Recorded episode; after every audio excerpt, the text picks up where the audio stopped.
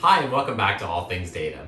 We took a little break last week and we're back hmm. again to talk about AI, NLP, and other things data. That's what we do. Today we're going to try to talk to you guys about the myth that AI is here to kill you and it's all going to result in this big singularity where AI gets so smart and takes over the world.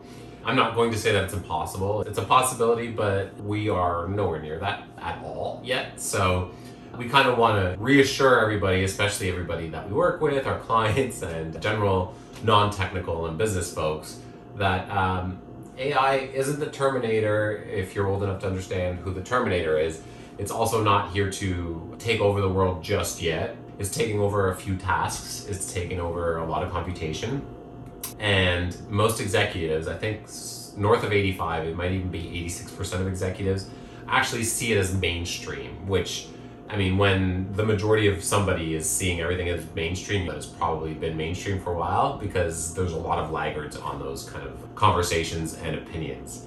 Yeah, so really, without further ado, let's get into trying to help you guys understand what AI is all about, how to properly frame it in your mind, and what the paradigm really is. Great topic today, Victor. I know that I've been part of many conversations where the theme was about the impending end of the world due to AI. Let's dispel this together. Can you tell me some solid use cases for AI in a business setting? Oh, yeah, for sure makes a lot of sense to be talking about a business setting because uh, that's largely what we do is do business, right? Some of the earliest uses that companies and really companies and organizations started seeing with AI was really around intrusion detection, bot detection, spam detection. So things that the company may not have been really aware that they even had AI in their organization. Uh, completely aware, anyways. But the appliances that sit in front of your networks, that sit in front of your email, that do a lot of the, the work to ensure that, you know, things get routed to the right places.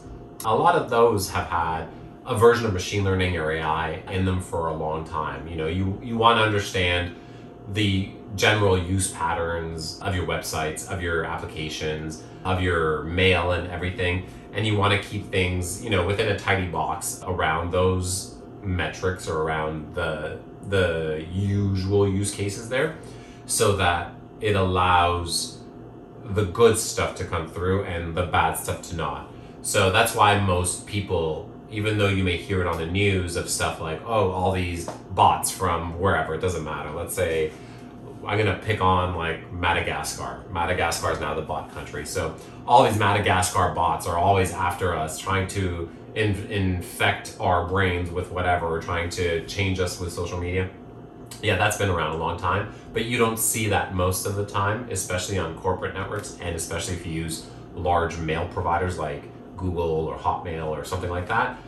Largely because there is AI sort of like blocking those out and making sure that it's a gatekeeper to those. Another really common use has been chatbots, conversational AI, IVR. So, sort of like that first interaction with a company where you're kind of getting some information about them or talking a little bit about your problem with them. So, it helps in sales and it helps in customer retention and in customer service. So, those have been around for a while. Uh, it started off really with a very deterministic way of getting at an answer. So, like, let me guide you down the path specifically. You have to press two, you have to press six, you have to press 12, and then you get somewhere. And now it's gotten to a place where you can actually use natural language with it. And that's part of what we do at 1000ml and using Apogee Suite is use a lot of natural language to interact with AI systems.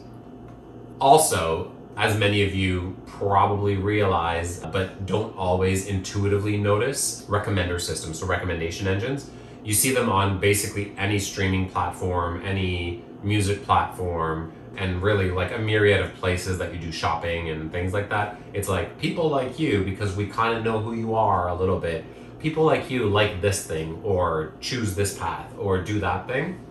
And it influences our actions. So AI is a little influential on us in that sense because it's trying to get us to go down the path that most people like us have gone even though you might want to discover other paths or whatever, you are often kind of sent down the recommended path. And then, really, at a business entity organization, AI on the transactional or let's say the back end system level, we'll do a lot of predictions, inference, and prescription around things and outcomes that are desirable to that business. So, how do I know whether or not someone is going to drop their basket if I'm a shopping site? How do I know that somebody might default on a loan if I'm in a large bank? How do I understand that this sort of person may lead to more insurance fraud down the line? So, you're predicting and prescribing and inferring knowledge from there. That kind of gives like a broad swath without really going to like very deep specifics. So, I think that should sort of open people's minds as to what AI can do in, the organization. Right. I can see that is actually quite broad in its possibilities. Um, much like other non technical staff, I've been told at times that I should mistrust AI. How do we get over that?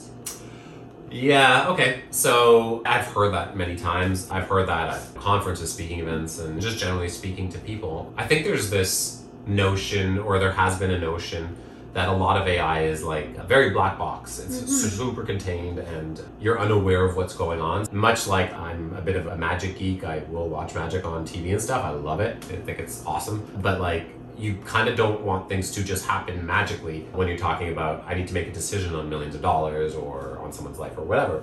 So it's hard to trust something when it's just arriving at a decision. I mean, it's akin to you being a toddler and your parents say, you need to do this specific thing. It's good for you. And you're like, yeah, well, whatever. Like, I kind of want to just go play with crayons on the fridge.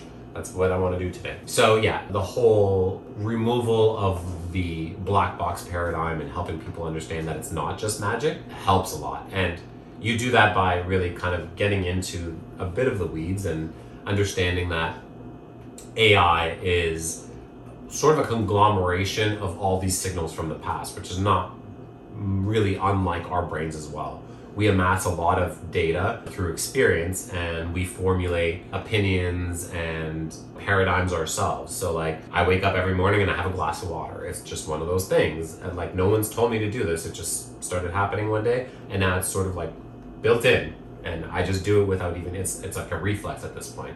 It's not black magic, it's not black box or anything. It's just, you know, you, you do it because you're, you've pre programmed yourself. And AI does that, and it, if if allowed, it can adjust the way it's reacting to things. I was going to say think, but it doesn't really think. Another good way to get more trustworthy with AI, or for you to trust it better, is really to have interactions with AI. I mean, you probably already have a bunch. If you've ever said, "Hey Alexa," or "Okay Google," or "What's up Siri," you've interacted with AI. If you've gone on to Netflix or Disney Plus or HBO and gotten recommendations or YouTube. You've interacted with AI. There's just quite a bit of AI out there that you're interacting with on a daily basis and you don't quite realize. Now, another level of interaction is the be in control a little more. Not only do I want to interact with AI, I want to help train it. So I want to show it new paradigms that I think it should know.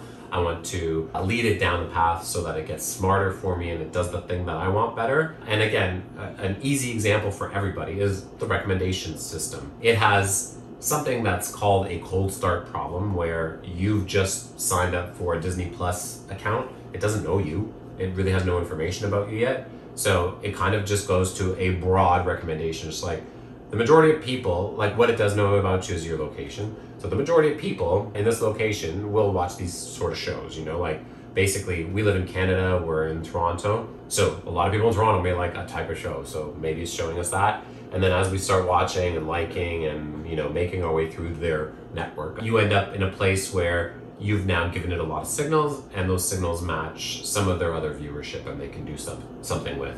So that's you basically showing the AI things without realizing that you're doing it. There are systems like the ones that we build at 1000 ml that allow you to also correct the AI at times when you're shown something and it's not exactly what you would expect or it's not the right answer and you can show it back the right answer and then the AI go, "Oh, I get this. I'm going to go back to sleep and tomorrow morning I'm going to learn some things and I'm going to know it." So, I mean, it doesn't really go to sleep, but it figures things out a bit later on on a certain cadence. And then really the real big way for most people to be in a good relationship with AI is to use it as suggestions. So, like, don't just agree with it blindly and wholeheartedly. Use it as suggestions and be like, oh, well, my intuition tells me, or my background tells me, or my experience tells me that that's probably the right answer. So I'm going to go with what it, it said. And if your intuition, whatever it says, it's wrong, dive into it and see what and why your intuition may be right or wrong about it and maybe challenge it because it's a good idea for you to grow as well because you've just gotten a different signal that you may go oh it's telling me to do something different and i wasn't expecting that so why would i? And then you you kind of unearth that oh maybe i was doing something not as productive or not correctly or not the best way in the past I see. So it seems that having control is key to this trust. Um, could you discuss how humans can, in fact, be more in control of these AI systems? Okay, yeah, that makes a lot of sense. So I'll kind of dive into that question in a way that AI allows you to be in more control, right? So, in a sense, when more and most organizations start using AI, they're looking to automate something. Let's say they're looking to, again, we'll go to like intrusion detection. So, they're looking to automate the knowledge that a bot or something like a bot is trying to get into your network and trying to do things. So typically prior to those systems existing that are with AI in them, that are built around AI, you would go and do all of the forensic analysis yourself. And generally you're not doing it all the time. So you're doing it when an intrusion happens. So it's after the fact and you're going, oh no, this happened, things are broken, let me get them back up. But at the same time, I need to figure out why this happened so now you start figuring all of that out, and you've just spent a long time to understand it, and you could have been attacked all the time on that same exploit, let's say, while you're trying to figure it out. With automation using AI, or really automation generally, you get more control because you gain time. You gain time to give attention to the thing. So now the AI is doing the forensic analysis in real time. It's actually trying to understand who the bots and who the users are, and it's only allowing those that it knows for sure. And it's maybe putting the bots completely in like jail. It's not letting them in, or it's putting them in like this queue for some human to go in. And it depends on the system and the use of the system. Maybe it's in a queue that says it's probably a bot, but human, please take a look. And that happens often in things like moderation systems. You know, like if you think of, and everyone's kind of freaked out about like Facebook, Twitter, and IG moderation, and all that stuff, and even TikTok. But if you think about it, if they are to moderate, an AI is basically going to do 99% of just like everything's okay, you know, this is not a problem. And then there's going to be some percentage where it says, I'm flagging it because I think it's bad, but a human should probably take a look at this. So that's one way. It's giving people time. So automation, giving people time, allows them to have more control over the whole system, not just that AI system. Built into that is sort of a reduction in time to action. Like I was sort of painting with the, you can do it in real time and detect bots right now rather than after the fact where you may have lost some downtime and your systems may have been down, your application may have been down. Largely, what you don't want to do is have this idea of like set it and forget it and just like it's there, it's going to do its thing you kind of want to watch it. You want to understand what it can be doing and understand how you can help fix it as it's moving through its daily operations. Again, by being in control, like you, when you don't really trust something, you generally want to start with a lot of control, right? So if you are new to AI and you're starting with, I'm not to trust the system, I'm to crank my control level up to like an 11, you could do that. It'll slow down both the system and you and productivity and everything. But as you gain a little bit of trust, you can crank that down. You know, you get it back down to a six, five, four, whatever. Eventually, you can get to a place where, oh, I know this isn't completely magic or black box, and I'm willing to give it some trust and autonomy and let it run and I'm only going to verify weekly or monthly or whatever. So mm-hmm. it's like having, let's say, another staff member that you're training, and eventually you trust them to do the job without uh, any oversight. And then the most powerful thing about humans being in control is actually being in control. So use an owner operator paradigm. Just like I said, have AI do suggestions for you, and you then take the last step. So that's really the owner operator model. Pretend that AI is like your big truck that you're going to drive. You're the owner, you're going to operate it, but you're going to have to tune it, you're going to have to do little things. Mm-hmm. Once in a while, you're going to have to, you know, get in there and and help it along. So it. yeah, that sort of wraps up the humans and control stuff, right? Right. Yeah. Yeah, so there we have it, folks. A lot of reasons to not be that scared of AI. like, really, it can come off as a little bit of magic, especially when you haven't taken the time to understand it. But then again, so can just about anything that we don't really understand very well. And that's what we're here to help you guys understand or unearth is that gaining an understanding for these things and for all things data really puts you in a better situation and gives you a better foundation on which to make decisions. We'll see you next week where we'll talk about more things data. Have a great week.